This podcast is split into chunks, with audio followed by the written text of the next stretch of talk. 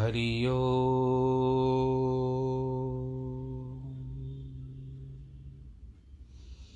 हरि ओ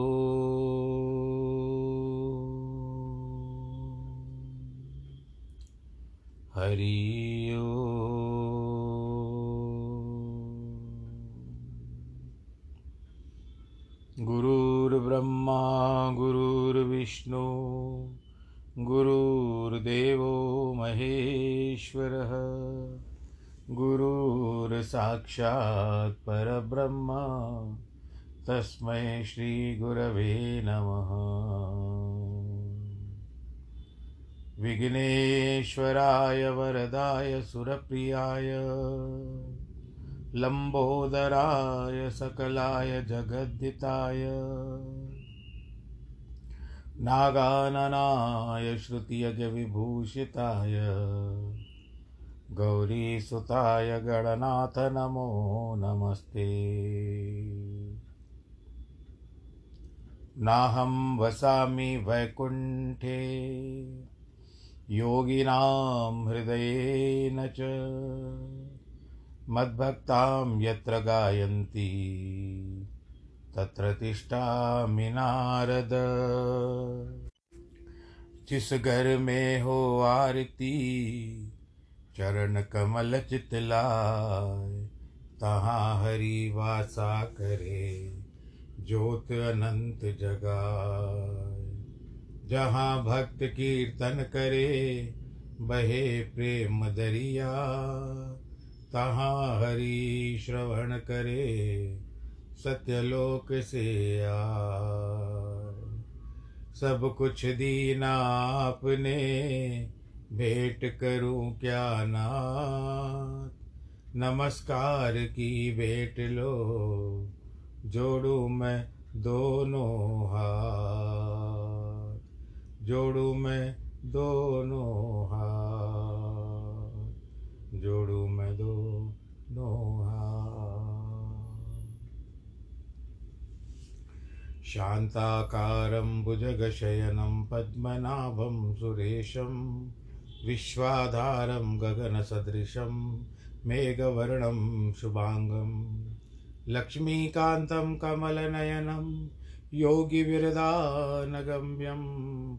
वंदे विष्णुं भवभयहरं सर्वलोकैकनाथं मङ्गलं भगवान् विष्णु, मङ्गलं गरुडध्वज, मङ्गलं पुण्डरीकाक्ष मङ्गलायस्तनो हरि सर्वमङ्गलमाङ्गल्ये शिवे सर्वार्थसाधिके, शरण्ये त्र्यम्बके गौरी।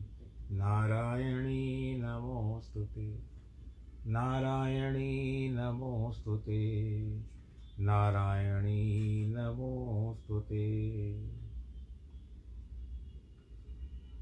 श्रीकृष्णगोविन्द हरे मुरारे, हे नाथ नारायण वासुदेव। श्रीकृष्णगोविन्द हरे मुरारे, हे नाथ नारायण वासुदेव। हे नाथ नारायण वासुदेव, श्रीनाथ नारायण वासुदेव। हे नाथ नारायण वासुदेव श्रीनाथ नारायण वासुदेव श्रीकृष्णगोविन्द हरे मुरारे, हे नाथ नारायण वासुदेव हे नाथ नारायण वासुदेव हे नाथ नारायण वासुदेव नारायणं नमस्कृत्यं नरं चैव नरोत्तमं। देवीं सरस्वतीं व्यास ततो जयमुदीरयेत्। कृष्णाय वासुदेवाय, हरये परमात्मने प्रणतक्लेशनाशाय, गोविन्दाय नमो नमः। सच्चिदानन्दरूपाय विश्वोत्पत्त्यादिहेतवे तापत्रयविनाशाय श्रीकृष्णाय वयं नुमः। यं प्रव्रजन्तमनुपे, तमपेतकृत्यं द्वैपायनो विरह, कातर आजुआवः पुत्रेति तन्मयतया, तर्वो विनेदुस्तं सर्वभूतहृदयं मुनिमानतोऽस्मि मुनिमानतोऽस्मि मुनिमानतोऽस्मि प्रिय भक्तजनों, भगवान श्री कृष्ण के चरण कमलों में प्रणाम करते हुए और श्रीमद् भागवत पुराण को भी प्रणाम करते हुए आज के प्रसंग को फिर से आरंभ कर रहे हैं। ये सप्ताह के चार दिन का कथा का प्रसंग जिस तरह से चलता है, आज मंगलवार का दिन है और आज है तीस तारीख नवंबर। सुखदेव जी महाराज कहते हैं, अब हम इस दशम स्कंद के अंतिम छोर पर आ चुके हैं। आज जहाँ तक समझता हूँ, ये दशम स्कंद पूरा हो जाएगा। फिर कल से एकादश स्कंद होगा। और भी यदि एकादश स्कंद भी पूरा हो गया तो फिर बारहवा स्कंद होगा। बारहवें स्कंद के बाद कुछ और सारी बातें हैं जो भागवत के बारे में आप लोगों को सुनानी थी, वो उसको भी ले लेंगे और कथा का आनंद लेते रहेंगे। उसके बाद निश्चय करेंगे कि क्या क्या करना है। जब कथा का समापन होने को आ जाएगा सामने, तब देखेंगे कि इसके बाद हम क्या शुरू करते हैं। और मैं भी आशा रखता हूँ कि आप सब लोगों ने बहुत दिल से इसको स्वीकार किया होगा। आपको ये भी बता दूँ कि श्रीमद् भागवत मेरी जान है, मेरा हृदय है। सुखदेव जी महाराज कहते हैं, परीक्षित, एक बार सरस्वती के तट पर सब महात्मा लोग इकट्ठे हुए। दो प्रकार की सरस्वती बताई गई है। यहाँ पर एक सरस्वती जो बताई गई है, वो पंजाब की तरफ़ बताई गई है, हरियाणा की तरफ़ बताई गई है। और दूसरी जो सरस्वती है, यानी हरियाणा की तरफ़ मुख्य स्रोत बताया गया है उसका, और दूसरी सरस्वती, यहाँ पर भी माता सरस्वती का जो मंदिर है, बासर, वहाँ भी है। फिर बाद में उसको बासर के नाम से प्रचलित कर दिया गया। तेलंगाना में आता है, निज़ामबाद, जो आप लोगों ने सुना होगा, तेलंगाना में हैदराबाद के कम से कम तीन घंटे का रास्ता होता है। उसके बाद साढ़े तीन घंटे में आप बासरा पहुँच जाते हो। वहाँ माता सरस्वती का बहुत अतु, अतुलनीय मंदिर है।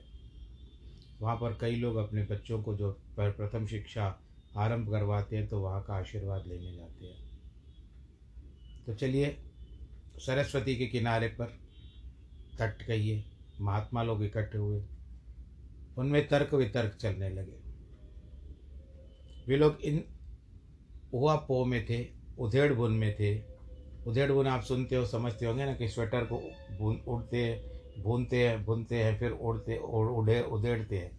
वो गीटी खोलते जाते हैं जिस तरह से वो दो शिव और ब्रह्मा, शिव और विष्णु, इन तीनों देवताओं में कौन सबसे श्रेष्ठ है? महात्माओं ने यह पता लगाने का काम भृगु जी को सौंपा। आपको पता है ना, वर्तमान में जो शुक्र, नवग्रहों में शुक्र है, उनके पिता है भृगु, क्योंकि वे बड़े उग्र हैं। भून भून कर परीक्षा लेने वाले होते हैं। उनको भृगु इसके लिए कहते हैं कि सबका भर्जन करते हैं, सबको भून डालते हैं। भर्जनाथ भृगु।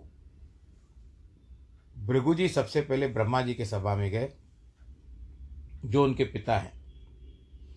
उन्होंने वहाँ जाकर ब्रह्मा जी को प्रणाम नहीं किया। इस पर ब्रह्मा जी को क्रोध आ गया, कैसा मेरा बेटा है? मुझे प्रणाम नहीं करता। उसने, उनको अपने बेटे से प्रणाम करने की वासना होगी। तभी तो उन्हें क्रोध आ गया। उसके बाद भृगु जी शंकर के पास गए। शंकर जी ने कहा हो भाई, आयो और उनका आलिंगन करने के लिए आगे बढ़े। भृगु ने कहा, अरे, तुम तो शमशान की धूल लगाते हो, भस्म लगाते हो। तुम न संध्या वंदन करते हो, न अग्निहोत्र करते हो। फिर मैं मुझसे कैसे आलिंगन करना चाहते हो? इस पर शंकर जी को आया क्रोध। उन्होंने त्रिशूल उठा लिया, किंतु गौरी ने आकर के भृगु को बचा लिया। अब भृगु जी गए वैकुंठ। वहाँ भगवान विष्णु शयन कर रहे थे। लक्ष्मी जी उनके चाह चरणों को दबा रही थी। भृगु ने अकारण ही विष्णु भगवान की छाती पर धम से लात दी मारी। यह देखकर, यहाँ देखो भृगु जी ने ब्रह्मा जी को तो केवल प्रणाम नहीं किया। शिव जी को दुर्वचन के उन दोनों को क्रोध आ गया। यदि भृगु जी अपराध नहीं करते तो ब्रह्मा या शिव उन पर क्रोध नहीं करते। किंतु यहाँ विष्णु भगवान की तो बात अलग है। भृगु जी के लात मारने के बाद भी विष्णु भगवान उन पर क्रोध तो करना दूर रहा, झट से अपनी शैया से उठ बैठे और उनको प्रणाम किया शिर से प्रणाम किया। कहते हैं, महाराज, आपका स्वागत है, आइए। कब आए हैं आप? थोड़ी देर बैठ जाइए। हमें मालूम होता कि आप आ रहे हैं तो हम घर से बाहर आकर आपका स्वागत सत्कार करते हमसे जो अपराध हुआ है, उसके लिए हमें क्षमा कर दीजिए आपके चरण तो बड़े कोमल हैं। यह कहकर वह भगवान जी जो है, भृगु के पाँव दबाने लगे। बोले कि आप यहाँ विराज, विराजिए, हमें अपना चरणामृत लेने दीजिए। इसके बाद दोनों लोग पवित्र हो जाएँगे। हमारा लोग पवित्र हो जाएगा। आपके चरणों का जल तो तीर्थों को भी तीर्थ बनाने वाला है। तीर्था नाम तीर्थ कारिणा देखो पददात सहकर भी भगवान विष्णु की, भृगु की प्रशंसा करते हैं, पादाघात। इसमें भृगु बड़े नहीं हो गए। बड़ा तो वह हुआ जिसने अपना औधार्य इतना सौशल्य दिखाया है। भगवान त्रिलोकीनाथ है, अखिल ब्रह्मांड नायक है, लेकिन फिर भी छाती में पाँव मारने के बाद भी पाँव को दबाते हैं और कहते हैं कि यहीं रहिए, हमें पवित्र कीजिए। ये आपके चरणों की कृपा है कि लक्ष्मी जी मेरे पास वक्षस्थल पर बनकर रहती है। अब वो भृगु जी की बोलती बंद हो गई। वहाँ से लौटकर ब्रह्मा जी के पास आए। वहाँ की सभा से विष्णु भगवान की प्रशंसा करने लगे। ये सारे ब्रह्म, ब्राह्मणों के पास आए। उन्होंने कहा, बस भगवान की विष्णु की आराधना में शांति और अभय का निवास है। उन्हीं से धर्म, ज्ञान, वैराग्य, अष्टवा, ऐश्वर्य, यश सब कुछ प्राप्त होता है कि मुनि नाम न्यस्तम दंडानाम शांतानाम, समचेतसाम अकिंचानाम साधुनाम, यवाहु परमाम गतिम। जो न्यस्त दंड है, शांत है, समचेता है, अकिंचन है, साधु मुनि है, उनकी परम गति भगवान नारायणी है। इनकी प्रिय प्रिय मूर्ति सत्व है, ब्राह्मण इनके इष्ट देवता है, निष्काम लोग इनका भजन करते हैं, बुद्धिमान पुरुष विष्णु का भजन नहीं करेंगे तो किसका करेंगे? देव, असुर, राक्षस, ये सब उनकी आकृतियाँ हैं, ऐसी कोई चीज़ नहीं जो भगवान की आकृति की न हो। यहाँ तक कि मच्छर बिच्छू सर्प भी भगवान की आकृति है। केवल मशकाय नम, वृश्चिकाय नम, दंशाय नम कहकर मच्छर बिच्छू आदि के रूप में भगवान की पूजा नहीं की जाती। सबका सब भगवान होने पर भी सत्व है, धैर्य है सौशल्य है, औदार्य है, वात्सल्य है, सौंदर्य है, माधुर्य आदि है। उनकी पूजा की जाती है। सुखदेव जी महाराज कहते परीक्षित, ऋषियों ने अपने लिए नहीं, संसार के मनुष्यों का संशय मिटाने के लिए ब्रह्मा, शिव और विष्णु की परीक्षा लेने की युक्ति रची थी। भगवान का यह चरित्र बड़ा पवित्र है। अब तुम आगे की कथा सुनो। एक दिन की बात है, द्वारका में एक ब्राह्मण के घर बेटा पैदा हुआ, लेकिन वह पैदा होते ही भर गया। देखो, उस समय के राजतंत्र की महिमा। ब्राह्मण तुरंत अपने बेटे के शव को उठाकर ले गया, राजद्वार पर रख दिया। विलाप करने लगा, राजा, तुम्हारी दुष्टता से ही मेरा बेटा मर गया। यहाँ राजा अच्छा होता है, वहाँ अकाल मृत्यु नहीं होती है। तुम लोग ब्रह्मद्वेषी हो, लोभी हो, विषयात्मा हो। तुम्हारे कर्म दोष के कारण मुझे अपने बेटे से वंचित होना पड़ा है। जहाँ राजा दुष्ट होते हैं, वहाँ प्रजा दुखी होती है। इसके बाद भी जब एक एक करके ब्राह्मण आठ के बालक के आठ बालक पैदा हुए, वे सब मरते गए। वो ब्राह्मण हर मरे हुए बालक को राजा के दरवाजे पर पटक देता और यही विलाप करता। नवें बालक के जन्म के समय अर्जुन का द्वार आए हुए, द्वारका आए हुए थे। उन्होंने ब्राह्मण की पूरी बात सुनी और उससे कहा, क्या तुम्हारे नगर में कोई धनुर्धारी क्षत्रिय नहीं है, जहाँ ब्राह्मणों को इतना कष्ट है? वहाँ तो नट ही राजा के रूप में वेश धारण कर रहे हैं। मैं तुम्हारे बेटे को ज़िंदा करूँगा और यदि न जिला सकूँ तो अग्नि में प्रवेश कर जाऊँगा। ब्राह्मण ने कहा, क्या तुम यह कर सकते हो? यहाँ तो संकर्षण है, यानी बलराम जी है श्री कृष्ण है, प्रद्युम्न है, अनिरुद्ध है। यदि वह कुछ न कह सके तो तुम ऐसी दुष्कर प्रतिज्ञा क्यों करते हो? अर्जुन ने कहा, मैं बलराम कृष्ण और प्रद्युम्न तो नहीं हूँ, परंतु मेरा नाम अर्जुन है। यहाँ देखो, अर्जुन कितने भोले वाले हैं। वैसे तो अर्जुन शब्द अर्ध धातु से बनता है। अर्जुनाद अर्जुन जो ज्ञानार्जन करे, धनार्जन करे, वह अर्जुन है। लेकिन नीलकंठ ने अर्जुन की व्युत्पत्ति इस प्रकार की है कि रजत्वात अर्जुन, इसका शील स्वभाव बड़ा रिजु है, सरल है, वह अर्जुन है। तो बोले वाले अर्जुन ने कह दिया कि वह, अहम व अर्जुनो नाम गांडीवम यस्य वे धनु। अर्थात मेरे पास वह गांडीव धनुष है कि मैं सौ मोड़ पर भी लगातार बाणों का प्रहार कर सकता हूँ। देखो, गांडी कहते हैं ग्रंथि को गांठ को। गांडी में इतनी गांठें बनी हुई थी कि अर्जुन चाहे, जहाँ चाहे, जिस कोण से चाहे, मोड़ से चाहे, उसको लक्ष्य भेद कर सकते थे। इससे उनके, उसका धनुष का नाम गांडीव हुआ था। गांडीव शब्द की व्युत्पत्ति भी नीलकंठ ने ही महाभारत की व्याख्या में की है।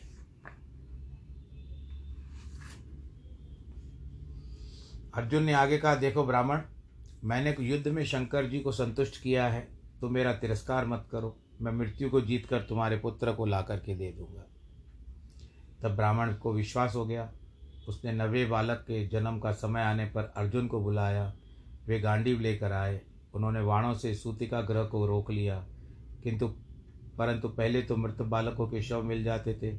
इस बार तो ऐसी लीला हुई कि जो बालक पैदा हुआ, वो पहले से ही गायब हो गया। अब तो ब्राह्मण ने कहा, अरे, मैंने किस नपुंसक की बातों पर विश्वास कर लिया? राम राम, जो कृष्ण बलराम प्रद्युम्न अनुरुद्ध नहीं कर सके, उनको यह क्या कर सकता है? यह तो झूठा है। मूर्खता है इसकी। इसने ऐसी प्रतिज्ञा की, इस प्रकार वह ब्राह्मण अर्जुन को गाली देने लगा। इधर अर्जुन ने इंद्र, अग्नि आदि सभी लोकपालों की पुरियों में जाकर के देख लिया, लेकिन बच्चे का कहीं पता न लगा।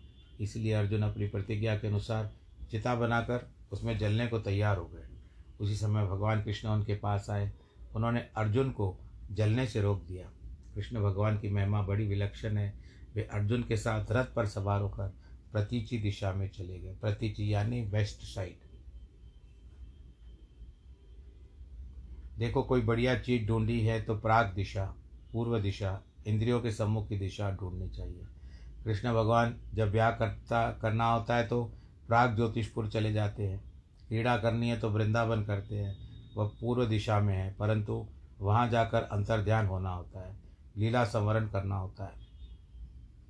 वह प्रतिजी दिशा माने पीछे की दिशा होती है। अगर आपको परमात्मा को पाना हो तो अपनी आँखें की पिछली दिशा में चले जाइए। वहाँ पर बैठा है, आपको टुकुर टुकुर देखता हुआ मिल जाएगा। यानी आप आँखों से सामने देखते हो, आँखें बंद करके अपने भीतर जाको, अंदर अपने जाको, आपको ही आपको देखता हुआ मिलेगा। बोलो, नारायण भगवान की तो भगवान श्री कृष्ण अर्जुन के साथ अपने अपने रथ द्वारा सात द्वीप सात सिंधु, सात गिरी यानी पर्वत, लोकालोक सबको लांघते चले गए। उन सबके रथ, रथों के घोड़ों की गति भी भ्रष्ट हो गई। तब भगवान ने अपने चक्र को आगे कर दिया, क्योंकि सामने से अंधकार होता जा रहा था। तो चुप चक्र का जो रोशनी थी, वो चक्र रोशनी का मार्ग प्रशस्त करता जा रहा था और अंधकार का निवारण करता हुआ जा रहा था। इसके बाद वे लोग जल आदि के क्षेत्रों में पार करते हुए शेषशाही भगवान के पास पहुँच गए। वहाँ उन्होंने देखा कि हज़ार फणों वाले महाभीम अशेष कांति शेष की गोद में पुरुषोत्तम पीताम्बरधारी किरीट कुंडल अष्टबुद्ध श्रीवत्स, कौस्तुभ वनमाला आदि से युक्त भूमा भगवान विराजमान हैं तथा सुनंदा आदि पार्षदों से सेव्यमान हो रहे हैं। जब उनकी शेषशाही प्रभु ने कहा कि कृष्ण अर्जुन मेरे मन में तुम लोगों को देखने की इच्छा थी, इसीलिए मैंने ब्राह्मण बालकों को बुलवा लिया था। तुम लोग तो साक्षात नर नारायण हो। अपना काम पूरा करके जल्दी से जल्दी मेरे पास लौट आओ। श्री कृष्ण और अर्जुन ने भूमा पुरुष की आज्ञा को स्वीकार किया और वहाँ पर भगवान जी ने अपने स्वरूप को भी प्रणाम किया, कृष्ण ने। और ब्राह्मण के पुत्रों को लेकर अपने धाम को लौट आए। उन्होंने ब्राह्मण के उसके बालकों को दे दिया। वैष्णव धाम की ज्योति और श्री कृष्ण की कृपा देख करके अर्जुन चकित हो गए। उन्होंने ये मान लिया, ये कृष्ण जो है, इसका प्रभाव जो है, असाधारण है। उसके बाद कृष्ण ने खूब दान पुण्य किया। अर्जुन आदि के द्वारा धर्म का संस्थापन करवाया। इस प्रसंग से कहते हैं, श्री कृष्ण और अर्जुन तो नर नारायण है।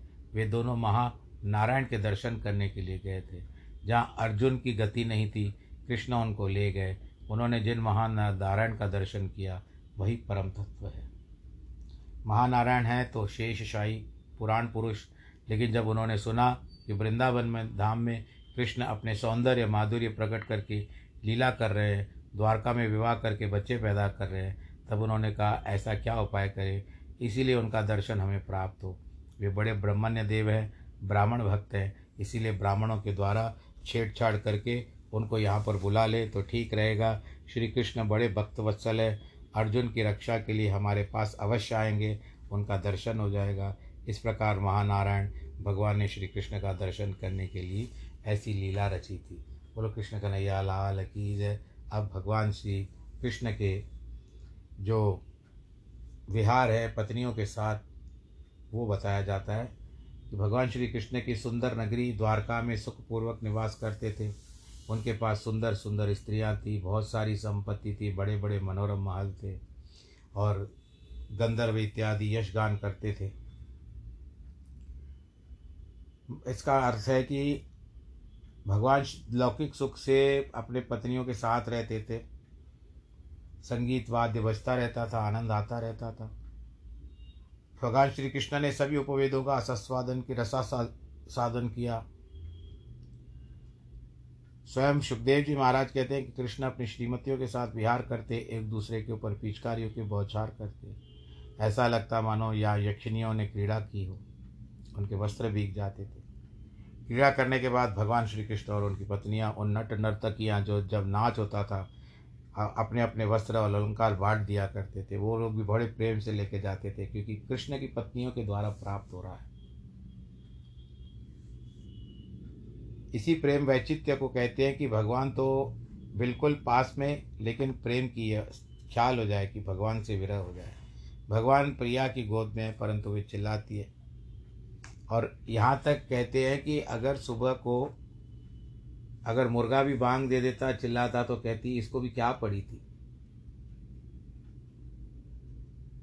इस प्रकार कृष्णा उनके पत्नियों के सामने प्रेम विवल होकर उद्घाट प्रकट प्रकट करती, मानो वो बहुत दूर चले गए, जाने ही नहीं देती थी उनको। और थोड़ी देर भी दूर हो जाते तो विरह की ज्वाला में जलती थी, सोलह हज़ार एक सौ आठ रानियाँ। कभी कभी कहती है, कृष्ण तो बड़े क्षुद्र हैं, एक तो छोटा है, छोटी किस्म का है, दूसरा अर्थ है क्षुद्रम राति ददाती इति क्षुद्र, यहाँ क्षुद्र का क्षुद्र हो गया है। भगवान श्री कृष्ण तो ऐसे है, केवल श्रवण करने से मन को आकृष्ट कर लेते हैं। फिर तो उनको देखो उनके देखे उनके संपर्क में रहे उसका सेवन करें उनकी गति की क्या कहनी। परीक्षित भगवान श्री कृष्ण साधु पुरुषों के आश्रय है उनका घर ग्रस्त है उनकी ये क्रीड़ा है। सब कहते हैं कि एवं वेदोदितम धर्म मनुतिष्ठन सतांग गति ही। वह जब वेदोक्त धर्म है तो उसके पालन द्वारा वे संसार के ग्रस्तों के लिए आदर्श उप, आदर्श उपस्थित करते हैं। धर्म अर्थ काम का एकमात्र निवास स्थान घर गृहस्थी है। यदि शास्त्र की रीति से साधु होना है तो इस तरह से होता है। सिंहों के नहीं, जो बड़े ही पूर्वृत्त हैं, उनके अंतकरण में वैराग्य की उपाधि है। भजन प्राप्ति प्रति बड़ी भारी रुचि होनी चाहिए, इसीलिए सब कुछ छोड़कर भजने का विधान होता है। किंतु ऐसे ऐसे गहरे गहरे खहरे नथु खहरे का काम नहीं है भगवान श्री कृष्ण को प्राप्त करने का। अगर भक्ति से प्राप्त कर लेते हैं तो बहुत अच्छी बात है। भगवान श्री कृष्ण ने अपने वेदोक्त आचरण में ये बात दिखाई है कि यदि तुम धर्म करना चाहते हो तो यज्ञ करना तो ग्रस्त कर, रह कर करो। भोगना हो तो ग्रस्त आश्रम होकर के भोगो। किंतु जब वैराग्य हो जाए तो साधु आश्रम में चले जाओ। सुखदेव जी कहते हैं कि परीक्षित श्री कृष्ण के सोलह हज़ार एक सौ आठ रानियाँ थी। पहले भी वर्णन आ चुका है। उनमें से प्रत्येक दस दस पुत्र हुए। सब श्रेष्ठ रुक्मणी, नंदन, प्रद्युम्न जी थे। वे सभी गुणों में पिता के समान थे। रुक्मी की कन्या से उनका विवाह हुआ था। उसी का नाम अनिरुद्ध जी जन्म हुआ था। अनिरुद्ध जी ने अपने नाना की पोती से विवाह किया। उसके गर्भ से वज्र नाम हुआ। ब्राह्मणों के श्राप से यदवंश का नाश हो जाने पर एकमात्र वज्र ही बचे रहे। इनके पृथ्वी बाहु के सुबाहु सुबाहु से शांत सेन और शांत सेन के शतसेन हुए। यानी जब खत्म हो गया, यदुकुल भगवान कृष्ण भी ना रहे आगे आएगी कथा, तभी केवल वज्र रहे। इस वंश में कोई ऐसा पुरुष नहीं हुआ जो बहुत संतान वाला न हो। इसमें कोई भी निर्धन, अल्पायु, अल्पवीर, अब ब्रह्मण्य नहीं था। सबकी संख्या बहुत अधिक थी, जिसकी कोई गिनती नहीं की जा सकती। कहीं ना कहीं जाकर उस गिनती को अधूरा छोड़ना ही पड़ेगा। हम भी छोड़ देते हैं। भगवान श्री कृष्ण के यहाँ तीन करोड़ अट्ठासी लाख आचार्य आप फिर से सुन लीजिए। भगवान के यहाँ तीन करोड़ अट्ठासी लाख आचार्य थे। बालकों को पढ़ाने के लिए आया करते थे। फिर यदुवंशियों की संख्या कौन बता सकता है? असल में देवता लोग ही यदुवंश में अवतीर्ण हुए थे। उनके मध्य स्वामी के रूप में श्री कृष्ण प्रकट हुए। परंतु भगवान की लीला देखो। श्री कृष्ण के साथ शैया आसन, अटन, आलाप क्रीड़ा स्नान आदि में हर समय साथ रहने पर भी वो उनको पहचान नहीं सकते थे। परीक्षित भगवान श्री कृष्ण के कीर्तिमान तीर्थ थे, उनके चरण जल की गंगा रूप तीर्थों का परिपूर्ण कर दिए। इसीलिए पृथ्वी का भार उतारना कोई आश्चर्य की बात नहीं है। एक कथा मैं बीच में लेकर आ रहा हूँ। पिछली कथा में छूट गई थी कि भगवान जब भृगु आए थे, भगवान जी के पास उन्होंने लात मारी थी तो भगवान जी ने उठ कर के जैसे उनके चरण दबाए थे। और यह तक, यहाँ तक कहा था कि उनको पता था कि भगवान भृगु के चरण में, सीधे चरण में, नीचे, चरण के नीचे एक आँख थी। तो भगवान जी कहते हैं कि मेरा जो वक्ष स्थल है, वो वज्र की तरह है। आपको इस पर चोट तो नहीं लगी? आँख बहुत कोमल होती है। तो भृगु जी जब चले गए, भगवान जी को प्रणाम किया और चले गए, क्षमा भी मांगी या जा जो भी किया वो चले गए वहाँ से तो लक्ष्मी जी थोड़ी सी नाराज़ हो गई, भगवान नारायण से। कहती है, प्रभु, आपके देखते देखते उसने आपके वक्ष स्थल पर, छाती पर हाँ पैर मार दिया, लात मार दी, फिर भी आपने उठ करके उसका मान सम्मान किया? उसको इस बात का भी पता होना चाहिए कि मैं आपके हृदय में रहती हूँ। वक्ष स्थल में, आपके वक्ष स्थल में मेरा निवास है। मैं आपके वक्ष स्थल में रहती हूँ। इसीलिए आपको श्रीनिवास कहते हैं लोग। श्री निवास यानी श्री का मतलब लक्ष्मी, उनका निवास उनके वक्ष स्थल में है भगवान जी के। उस स्थान को आकर के इस ब्राह्मण ने लात मार दी और आप उठ कर के उनके पैर दबाने लगे। यह मुझे सहन नहीं हुआ। बहुत क्रोध भी आ गई। भगवान जी ने बहुत अनुनय विनय की उनको मनाने की। परंतु लक्ष्मी जी रूठ करके पृथ्वी पर आ गई और उसके पीछे भगवान जी भी उसको मनाने के लिए पृथ्वी पर आ गए।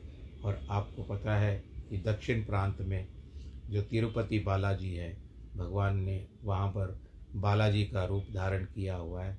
इसी के कारण जो मैंने हमको पता चली है कि बालाजी का रूप भगवान नारायण के द्वारा ही स्थापित किया हुआ है, वो उसी उद्देश्य से आए थे अपने पत्नी को मनाने के लिए। तो ये सारी कथा इस प्रकार से है। तो अब यहाँ पर बात आती है कि परीक्षित भगवान के अवतार लेने के लेकर ऐसे ऐसे कर्म किए। यदि कोई उनके कर्म का श्रवण श्रावण करे तो उसके कर्मों की निवृत्ति होकर भगवान के चरणों में भक्ति प्राप्ति हो जाती है। भगवत चरित्र के श्रवण श्रावण से ही हृदय में भक्ति बढ़ती है। ऐसा आनंद आता है कि बड़े बड़े सम्राट अपना साम्राज्य छोड़कर वन में चले जाते हैं। इसीलिए मनुष्य को भगवान की लीला कथा का सदैव श्रवण करना चाहिए। और क्या कहना चाहिए? कि श्री कृष्ण गोविंद हरे मुरारे, हे नाथ नारायण वासुदेव, श्री कृष्ण गोविंद हरे मुरारे, हे नाथ नारायण वासुदेव। हे नाथ नारायण वासुदेव श्रीनाथ नारायण वासुदेव। हे नाथ नारायण वासुदेव श्रीनाथ नारायण वासुदेव। श्रीकृष्ण गोविन्द हरे मुरारे। हे नाथ नारायण वासुदेव, हे नाथ नारायण वासुदेव हे नाथ नारायण वासुदेव बोलो, श्रीमद् भागवत महापुराण की जय। दशम स्कंद को पूरा कर दिया है। कल से ग्यारहवा आरंभ होगा और तीन दिन उसकी कथा का रसास्वादन करेंगे। हम सब लोग भगवान जी से प्रार्थना करते हैं। आप सब लोग खुश रहें। कोरोना में अपना ध्यान रखिएगा भाई, क्योंकि फिर से पैर पसारने आरंभ हो चुके हैं। फिर से केस बढ़ रहे हैं और जिनके जन्मदिन वैवाहिक वर्षगांठ है उन सबको ढेर सारी बधाई। ईश्वर आप सबको सुरक्षित रखे। नमो नारायण।